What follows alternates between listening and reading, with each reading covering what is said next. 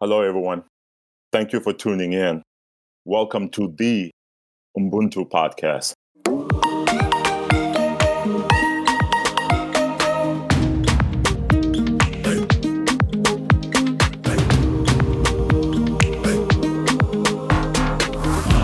Welcome back to another exciting Ubuntu podcast. Um, if you're hearing my voice and you're like, who the heck is that? Um, this is Meriam Salem, not your normal co-host, but excited to be here today with all of you. And our last conversation was on the history of international development, the politics, policies that go into it, as well as our own and our own personal experiences. Um, but without further ado, let's have our fellow co-hosts introduce themselves. Hey y'all, this is Dow. Uh, welcome back to part two. What's up, everybody? It's David. Good to be with you all. Good to see you and hear you once again, Meriam. Hey everyone, this is Hano. Excited to be here again. So, something very important to talk about and address is the very distorted vision of the charity industry around our communities and Africans. Culture has played a big role in how the everyday person becomes entangled in this large, lucrative system with human suffering and misfortune at the center. So, in starting with something simple, what's a typical stereotype that the aid in- industry perpetuates about Africans that must stop, and why do you guys think it's wrong? So, coming from a visual standpoint, if I can be the first to tackle this question, um, being a photographer and the power of media, this reminds me of a photo that became really popular um, years ago during the famine in Sudan. And that was the photo of a boy um, visibly starving, and there's a vulture like walking towards him, and basically, you know, alluding that this child will die. Uh, and the discussions that in my journalism classes that I would hear uh, from students and professors was that okay, people want this photographer to intervene. Um, and in reality, the photographer didn't because there's this whole aspect of journalism that you're just, in general, a fly on the wall. You're an observer, you're recording history, not participating in it. Uh, and so the child did die and, and was, you know, subsequently what happened with the vulture next. Um, but the, the photographer got a lot of hate for it and committed suicide at 33 um, because the weight of, you know, the, the that moral decision um, took took a lot from from the photographer, but also the amount of things that I mean took a lot out of that kid too, right? About whether you should intervene or not. Um, but one thing that journalists, especially old fashioned journalists, hold on to as well, you know, sure, that was a very morally compromising position to be in. But as a journalist, that was the right decision because what happened was after that photo was released, you know, millions of people donated to millions of dollars to to the end the famine uh, and so it just kind of you know brings in the question like is it as black and white, right? Like, couldn't he have intervened after taking that photo? Um, or, you know, is there is there another way of being able to like say, can we get people to donate without having to exploit the conditions that they're in uh, or that the people that need the donations are in? Uh, and I don't think we fe- were able to find, even till now, that sweet spot because right now we're in a COVID 19 world where the entire world is affected uh, and developing nations are also feeling the brunt of this. And yet we haven't really seen any photos that depicted patients um, as ill or in need of like copious amounts of donations um, from their suffering, right? Like we know people are suffering and people are donating from that knowledge, but we haven't had to have to see that, right? We didn't, we don't see the amount of caskets or hospital beds um, or, or, or, patients coughing their lungs out and whatnot. Um, and so I'm, I'm wondering why is it that you know, for, for something that affects developed nations like the United States um, or Europe, why is it that they are able to receive donations for things that don't require human suffering or visual depictions of human suffering. Whereas for Africa, uh, we have to see kind of like a stereotypical trope of a child starving or at their last, you know, breath uh, for people to feel some sort of empathetic response to, to donate. That's a great point, Meriam. Uh, and for me, it's just like I think I kind of always just kind of go back to my own experience uh, growing up in the refugee camp. It, and you know, you would see journalists coming from all over the world, right? And it's just, I think the only way to show the plight to them from their perspective was to show the plight of the refugees that they were in, you know, uh, taking the pictures of, you know, you know, the newly arrival refugees from, you know, from Sudan, Somalia, you know, Burundi, for say examples. Uh, but at that point in time, it's just like the, ref- the the journalists knew that these were newly arrival refugees who were literally just displaced off their homeland. Uh, and so why do their pictures, in a way, have to be taken to show that they are suffering when you can see in reality that they are suffering? And it's just it's just like where did that idea come from, right? Do, do you have to see the suffering of the refugee or for an example, a black person or a brown person? To feel empathetic toward them.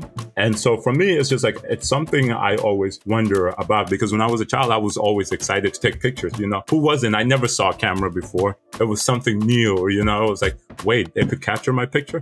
Cool. I definitely want to my picture to be taken, but I was a kid. But now seeing it from a different perspective as an adult, uh, especially at AU studying, you know, development international relations. So you kind of see, you know, the, the negative aspect of it, you know, uh, the, the negative side of it where it's, it, it just seemed that you know, the picture of the starving African child has to be constantly shown to remind people of the suffering that people are going through in the proliferate countries instead of just people just knowing, hey, these are refugees and this is where they come from. There, there is no need to show their pictures of their suffering for people to feel empathetic or to have to have that feeling hey maybe i can do something to give. I think it's just like a conversation that happened a couple years back you know the drowning syrian child right?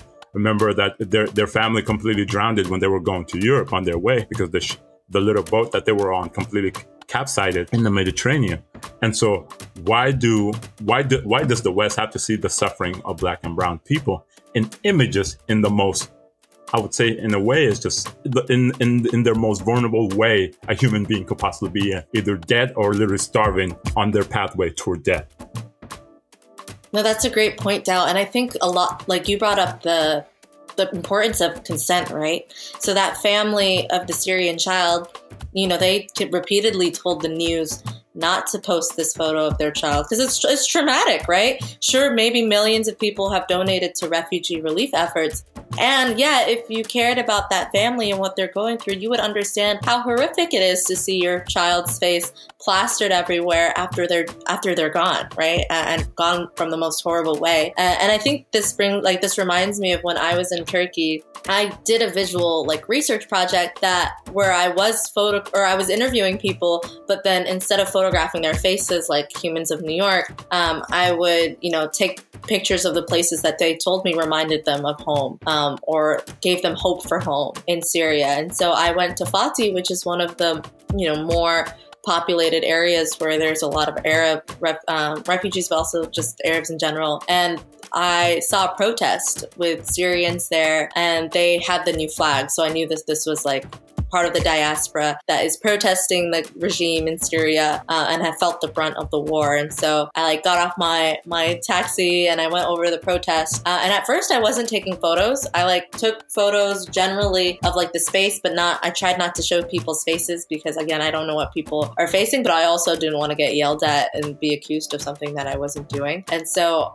but then all of a sudden like the young adult men in the crowd saw me with my camera and they like begged me to take their photos. They were like holding signs and they're like taking a photo here. And then one of the other boys brought his friends over. Uh, and like I was kind of like pushed around from friend groups and like we were taking photos at different angles. And there were statues in the park. So they were they went from one side of the statue to the other side and i was like okay this is beginning to feel less like a protest and more like a fashion shoot um, and then i saw this young um, boy with his grandfather, and he was holding a sign that said that um, Bashar was a, a, criminal. And I thought like this would have been a perfect photo to take, but I decided not to in that moment because I didn't want it to be exploitive. That here I am taking a photo of this young boy uh, and, and, his grandfather. So as I was leaving the protest after photographing the young adult men, um, all of a sudden the grandfather called me over and asked me to take a photo with him and his grandson and you know that that that's a moment of consent right there right like that that's so important that photo means a lot more to me knowing that i was asked to take it right and there's power in people feeling that they'll they're to be seen, they're to be visible. Obviously, I don't look Turkish, um, and yes, I'm Muslim, and they they saw that, but I mean, they didn't know if I was a part of a news organization. I, I'm not Syrian, so they didn't think I was like a spy for the regime. But just them knowing that I'm like, I see them and that there is someone that is outside of the conflict that they are facing who also recognizes them and who also sees them and is taking interest in what's going to them that that's that's powerful. Um, but it's powerful when there's consent. And i think that a lot of journalists and, and photographers and even ngos that are trying to raise awareness for the issues that are working with overlook how important consent is when it comes to showing the work that they're doing so good, so good. But I do just want to give another example that really legitimizes what you all are saying. Even in that very, it is a very tricky, uh, it's a very tricky place to be in. And uh, especially the work I do with my NGO of Building Hope, it's like we work with young people like that's the center of the program and our donor base is in the us and so for people who are far removed photos is like an easy way to really make that connection. But one of the things I've learned over the years and understanding the how that can be problematic is like there are other ways for folks to be able to elicit understanding and share dignity without um taking people's photos without their consent. And I've actually run into some issues where folks who I love, who I support, who I respect, and I know who actually genuinely care about the well being of the students I work with have made suggestions that the way that we photograph them and the way that we portray them to our to our US donor base is um ineffective because they look too polished, they look too happy, they look too normal. Like that's actually what I've been told. Like the kids look so normal, they look well taken care of. Like you need to show them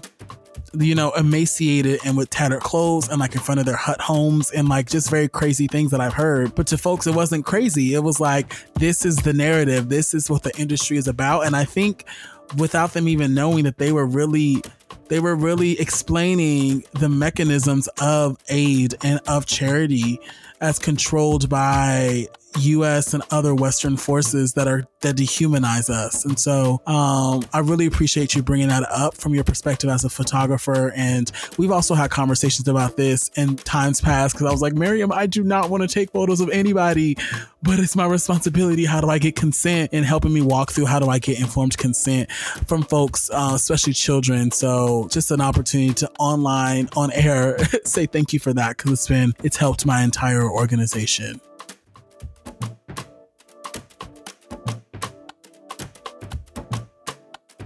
How is development seen from the from an African perspective? Should it be developed in a Western way or in a more local centric point of view?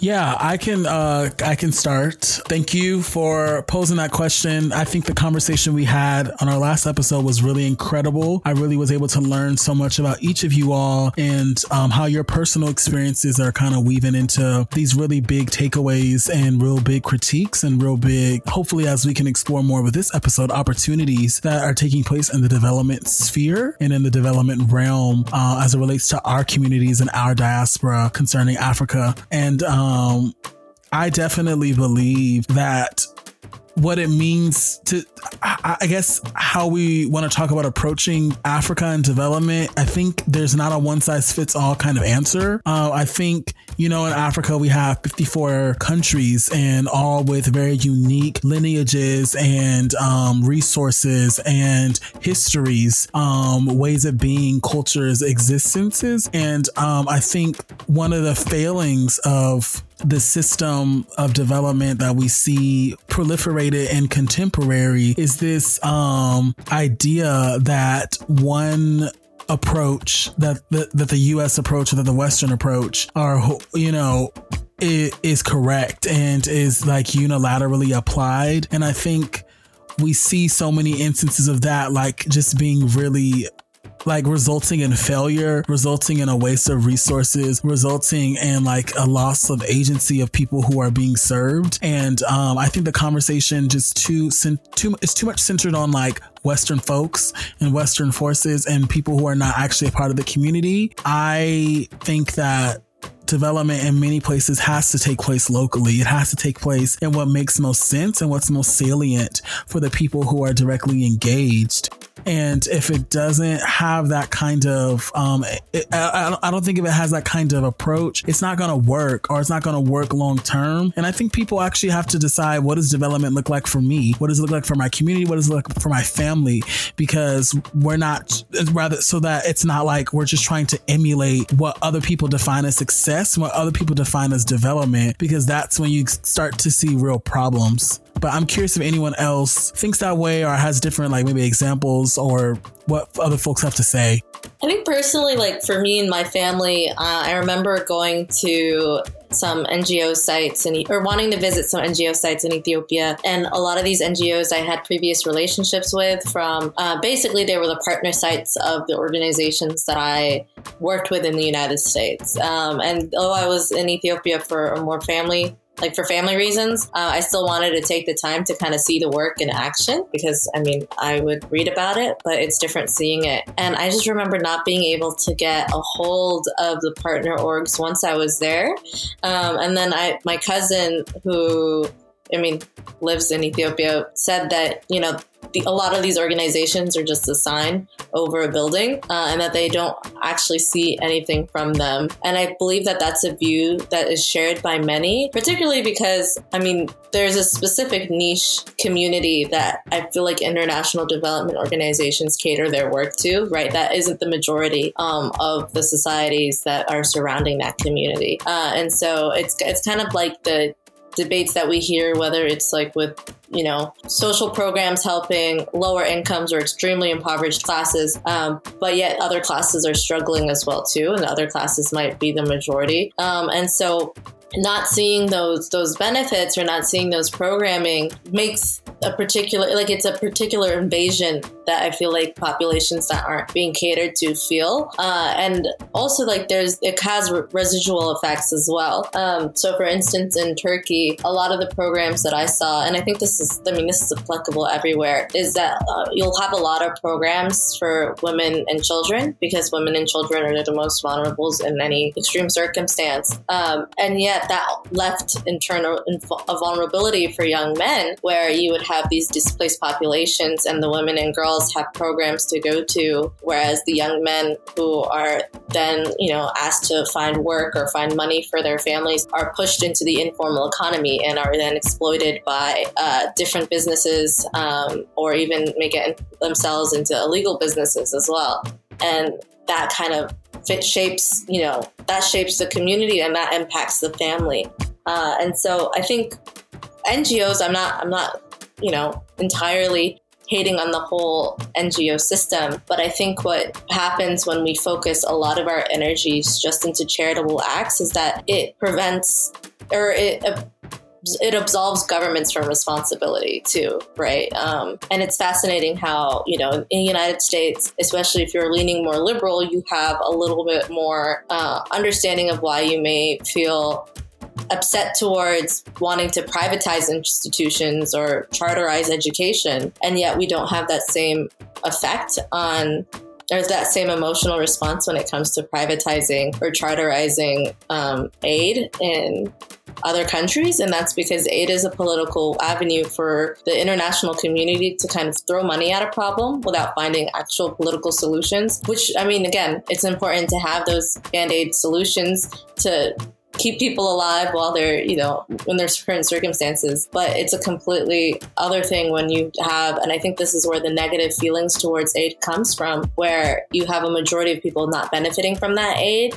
And you also have the circumstances worsening because the international community isn't involved in finding political solutions for political problems that led to the need for humanitarian aid yeah, just to kind of pick it back off of uh, your answer, Meriam, was for me, just I one of my personal experience from it was when I was at AU and uh, in 2017, and I wanted to start a fundraiser uh, for the famine that was happening in the greater East Africa, uh, uh particularly uh, in Somalia, Ethiopia, and South Sudan in 2017. And so it's just for me was looking for organizations that were on the ground that that did great work of combating uh, malnutrition, malaria, uh, cholera. These are just some of the you know the effects of famine uh, that there's just the aftermath of it. And so searching for organizations was just particularly hard just because it's just like they might look good on papers, uh, some of these are NGOs, but unfortunately they don't have a crew on the ground, workers on the ground uh, that are locally, you know, centric and focused uh, of doing the work that is necessary on the ground. And so I had a hard time with that. I had to talk to one of my professors who taught development at AU. Uh, and she just gave me a couple of names and just like say, search this up, look through, see what you think. And she said it might not be perfect. And for me, it's just like the one organization I came across that I end up picking was Mercy Corps. Uh, now they're based in the U.S., uh, but they're one of the few, say, few Western organizations that were on the ground uh, that had crew and local people hire on the ground that did the work that is necessary on the ground. And so the problem with some of these NGOs sometimes is just like they have all these great ideas, you know, they're able to get funding, but unfortunately, they don't have the crew, the foot soldiers on the ground to do the necessary work to combat, for a say, a famine that's happening. Uh, so that was my first experience, and so it was just like I wanted to make sure, like the fund, the fundraising that I was doing, that the money would get to the ground and help people that are in need right now, in this moment in time, and that was the famine that was happening, and so and so that, that that's just kind of kind of like my own personal experience. And once once i did the uh, the fundraiser was making sure they were very transparent. I was just like okay has the money reached the ground. This is how much we were able to raise. It's just like kind of showing me it's just like what was done with the money. And so i think that was the first time i had an experience like that that was where an ngo was transparent with me through the fundraising that i was doing to get the necessary help that was needed on the ground to help people. I was definitely, you know, I had experiences where relatives would talk to me about development and they would often critique or say that, you know, these organizations didn't have as uh, much of an effect as we would have expected. And I think one example actually that I learned while at American was the Millennium Villages Project by Jeffrey Sachs. He's an economist actually. And I remember reading about one story uh, how there was a it was basically a, a, livestock market in the Somali region of Kenya in Dertu, Kenya, and the project ultimately failed. Um, in short, because the approach wasn't localized. So that's an article that we'll actually post in this episode. But that was an example to me of just how something that's African led is so important and that even if you're using development theory or you're using an approach that you've seen proven in different uh, regions of the world it might not necessarily work in the other context that you're in.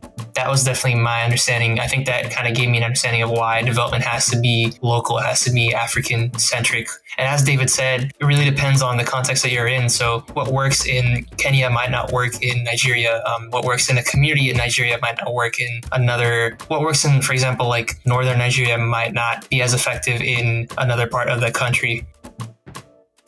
Yeah, that's a great point, Hanok. Um, and all of you, really good point. I think even another thing that just quickly comes to my mind is like, where we see this is like the just like the failure of the Millennium Development Goals. You know, with no particular shot to the folks who have created it and the international community, but it's like the consistent revamping and like the consistent like failure of these goals.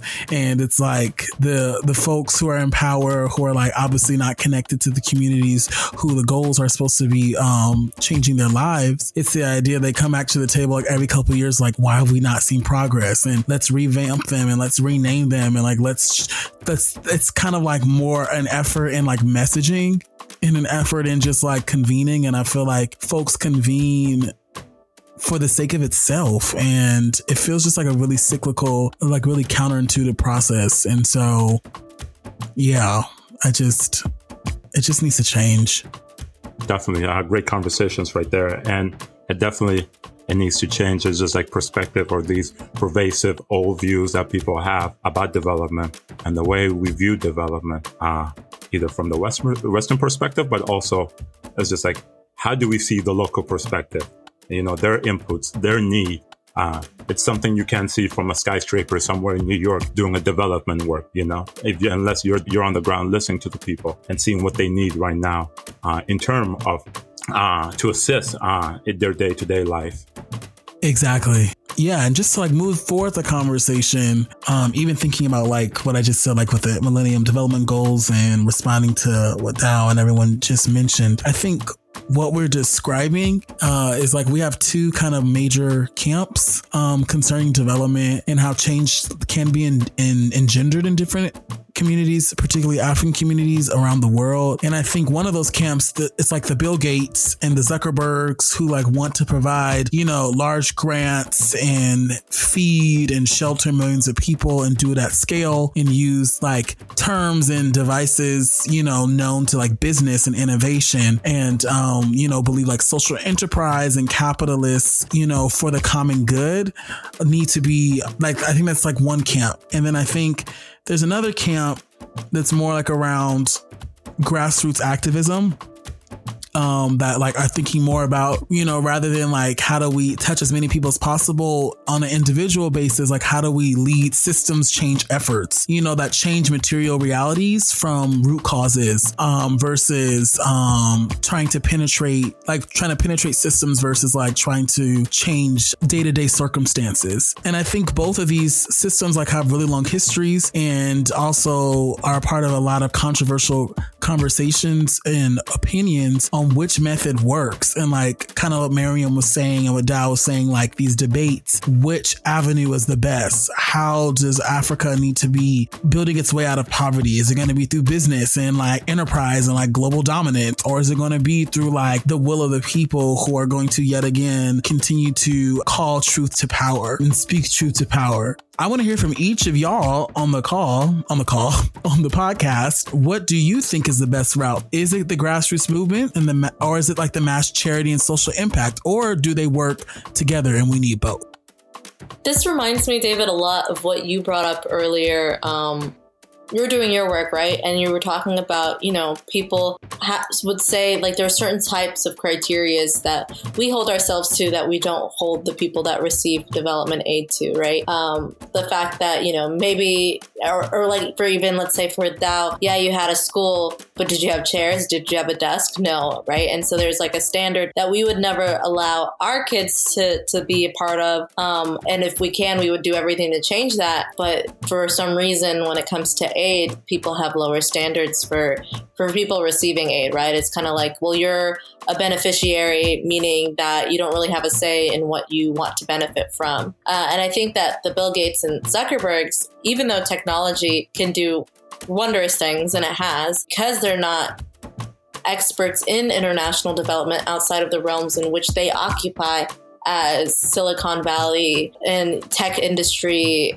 uh, workers or not workers, a tech industry conglomerates. The wording for it. Uh, what what I mean is is that they also put in a standard when it comes to humanitarian, like what it means to be a human, what it means to have a society, what it means to uh, do social good that they don't necessarily understand from a technological standpoint. Uh, for instance, with Bill Gates, he revolutionized international development by quantifying success, yet you lose a lot of value value when you hold success to a quantitative standard. Yes, a, a thousand kids might have gotten books, right? Um, but how many of those kids had someone being able to teach them to critically read, right? You can't really quantify an experience. And so it's really hard when you're applying for foundations for aid as an NGO if a lot of your work is more qualitative than it is quantitative because people are no longer funding qualitative results, they're funding quantitative results, but quantitative results don't necessarily mean that the program was successful. It just means that you're able to produce a certain amount of numbers that are large, and thus people find success in that. Um, and, a, and an example for that, I forget which organization it was, but I remember in one of my development courses, we had a huge debate um, with like our, our classmates uh, because there was an NGO that basically had a computer um, teach students like their K like K through 12 education. Uh, and it was this whole idea that like you can have a tablet and this tablet is your teacher. And if you have a question first as a student, you'll input the question and then it'll get sent to some, you know, like some customer service agent, whatever, and then they'll text it like the answer back, right? And so this was to supplement the lack of teachers that were available, which sounds great. And you can give a tablet to a lot of kids in schools, but then we're also losing the critical element of there's there's social lessons in a classroom that you can't replicate with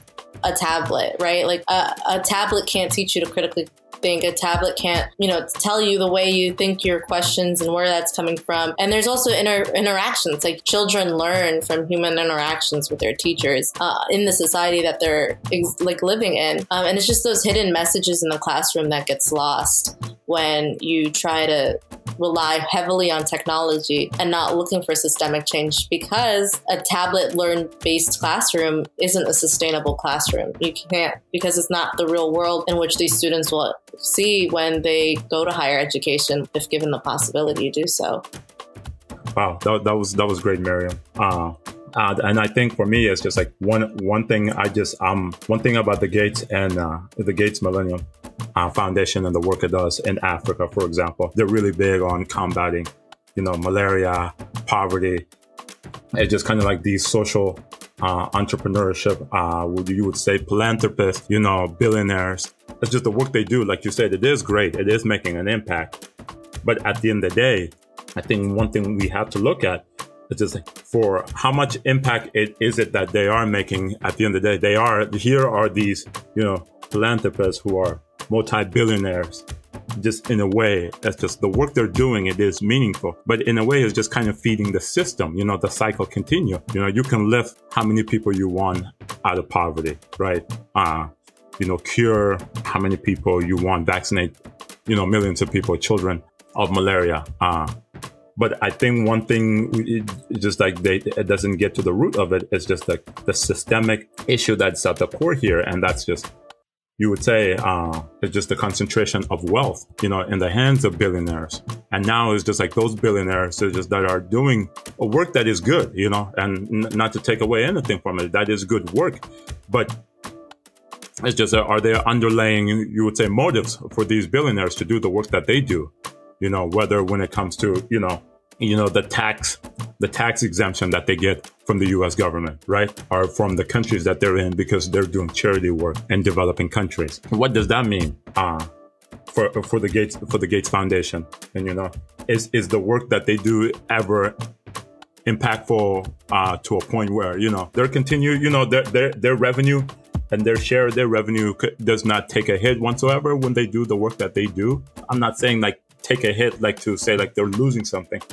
But is their work so is, is so much impactful because this they truly care or that because they're because it's just like they just have so much money that they they don't know what to do with it that it's like okay i'm gonna fund this program. And so my my my critique is that is this is this from a place of good or is just this a place from i'm helping myself because i know this is what the us government is going to place on my value because i'm doing this charity work Right. And I'm sure like people do benefit from the work that they're doing. I think it's it's the idea of the fact that humanitarian aid doesn't lead to any lasting political changes because the reason that people are impoverished, the reason that there are contemporary famines are like deliberate policies and actions that are violent against certain groups of people that the government or even like just historical ethnic conflicts have led to their disenfranchisement. And so, yes, you've given people a lot more technology or you were able to vaccinate these people, but does it take away or does it take them out of the predicaments that they're in? Is there a sustainable change? And it reminds me of when Dow, when you said, I mean, not to rat you out as a Gates scholar, but you are a Gates scholar, and that's an incredible opportunity to have, an incredible thing to show how much you've accomplished. Um, but has it changed your current predicament um, of what you're facing post graduation. And I think that's that that comes from like, okay, you're you know you're still who you are in America, and that will still impact your life, regardless of not whether or not someone is throwing money at you to to try to change that.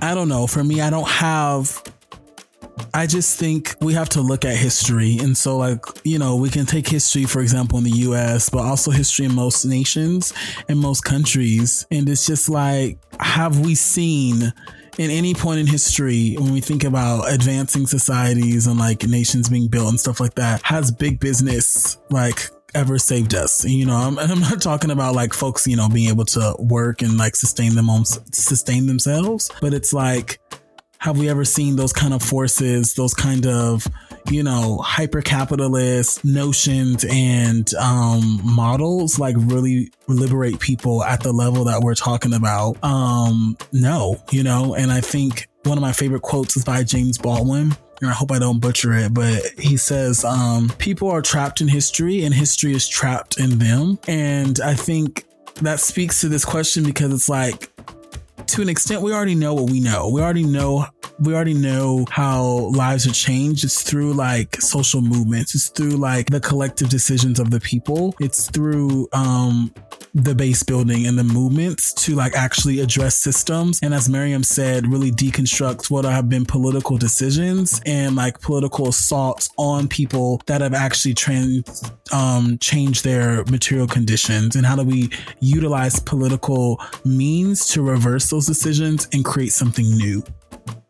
Yeah, you guys really um, gave a lot of really great points, and I think a lot of it, kind of what I'm getting out of this, is that a lot of it does point to when it comes to the, the giver or the organization or the individual that's providing the aid or that's assisting with development what is their main intent and like what is their heart in it all? And like are they genuine and do they actually want to help out and serve and give? And a part of being genuine means to recognize like the systemic issues that you're dealing with. So it's not like you guys said throwing money at the person but recognizing like how can this help the you know the society that i'm working with um, to really outside of my aid be you know fully self-reliant and um, able to to stand on their own feet for the most part. So I want to ask, ask I want to ask you guys, what does it mean to genuinely help and serve and give? And how do we, as members of the diaspora, help engage in the work of international development efforts to ensure that our work is focused on building the capacity of locals rather than providing a stopgap temporary solution? It's a great question. I think something that's really important, and I think that it's not emphasized enough when it comes to even the groundwork for foundations when it comes to funding development projects is how much is the community that you're working with involved in the decision making process of the work that you're doing. Um, yes, you may have partners on the ground, but are partners on the ground your workers? Are they just carrying out and executing a plan that was de- was developed with before them um, and without them, or are they consistently um, a leadership voice in the work that you're doing? And without that component, I feel like we lose so much of what it me like we lose so much of the, the site needed to do the work that we're doing. Um, but also we're changing the the fabric of the community. If i'm coming into a community that is a mostly communal space uh, meaning people look out for one another and they are they don't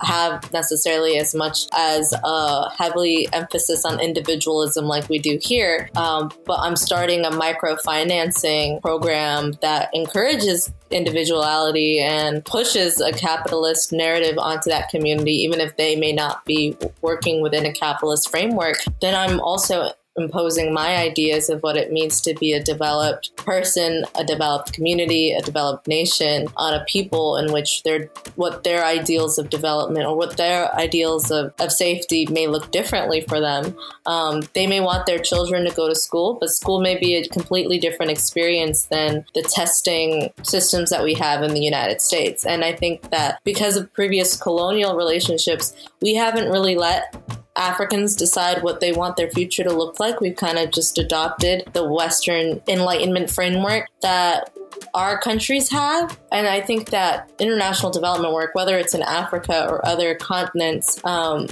there should be a futuristic element. Like we should incorporate Afrofuturism into international development. We shouldn't have people develop into what our existing societies are because we also see that our existing societies in the United States don't work. There's mass poverty in the United States and you know no one's talking about it. People in other countries aren't fundraising for us um, to, to fix poverties in our communities here.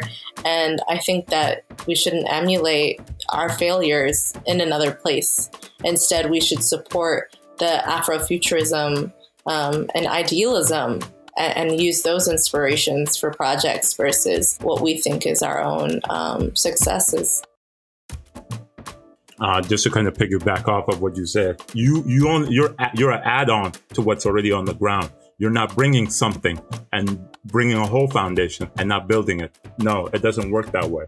And so for me, it's I think it's engaging with locals, like Meriam says, take their knowledge and see what works and use that. And then you can add on and say, hey, this is the perspective I'm bringing, and this is why this wasn't working at a certain way. Now, now you're having a fruitful conversation and discussion of what should be done. Yeah.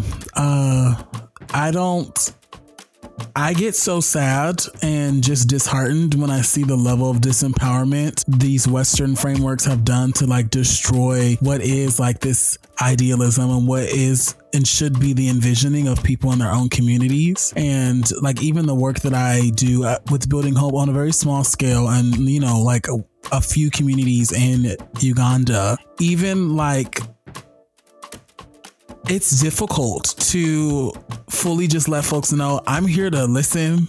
I'm here to observe. I'm here to understand. I'm here to take cues. Um, because a lot of what people have been indoctrinated with is the exact opposite is that I'm an American. I have resources. I have power and um, I know what to do. And even trying to relinquish that and shift that to the to the community itself there's like confusion because people have been so traumatized and I think also just like really his like history has been unkind to folks. And um what we have told people is the way has it's just been it's just really um it's just been really negative. Um I just think we should just let communities lead. Like it sounds simple. Obviously that's incredibly nuanced and in every every every new place it's a new application of what that means but like just get behind folks. You know as Dow said you know don't and be mindful that you're not wasting you know your resources and not wasting what you have to offer by um trying to like disrupt what should be the natural order of um of things. And as Meriam said just let people like adv- advocate and advance their own communities on their own behalf I want to echo, I think, a lot of what you guys have shared so far, and just the importance of trust and trusting that local communities know what's best for them is just so important. And even as members of the diaspora, I know for me in particular, when I first started, you know, and I got introduced to the whole field, I remember in the beginning kind of thinking I didn't really recognize that the trust should be, you know, incorporated towards the local community. A lot of it was sort of think my own ego played into it, and it was a lot of me thinking, okay, like how can I like use an idea to create change? Like it was it was very like me focused and kind of centered on me, and I've come to a better understanding now how important it is that we really just place trust on others and that we're there to support people. Um, people come, you know, with their opinions and their their needs, and then our role is not to our role is not to to act in a way in which we think our ideas, you know, trump that. It's more so we listen and then we provide support as needed. So I definitely want to echo what you guys have all shared, and I think you guys all made really great points. And I personally really enjoyed this conversation. I definitely want to give a very special thanks to Meriam for joining as a guest today. Uh, we had a really great time just getting to hear from you and to really share this time with you. I want to thank all of you guys. Thank you, David Dow, uh, for your thoughts as well in this episode on international development. We want to let our listeners know that our links will be available under our episode description. We want to make sure that you guys stay tuned for our future episodes and our future posts on social media. This is Hanok. And this is Dow, y'all. Uh, thank y'all for tuning in. Yes, this is David. Thank you, everyone. And thank you so much again, Meriam. Have a great one, y'all. Hey, everyone. Thank you so much for tuning in. You can follow us on Twitter and Instagram at the Ubuntu Pod and on Facebook at the Ubuntu Podcast. Make sure to like, follow, and subscribe. You can listen to us on both Apple and Spotify as well. You can also follow me directly on Instagram at Henny Yilma, H E N I Y I L M A. Hey y'all, it's Dow. Don't forget to follow me on IG. So it's Dow underscore Dol Dol. Hey everyone, you can follow me on Instagram and Twitter at David J A Y Curtis with two S's. Thank you.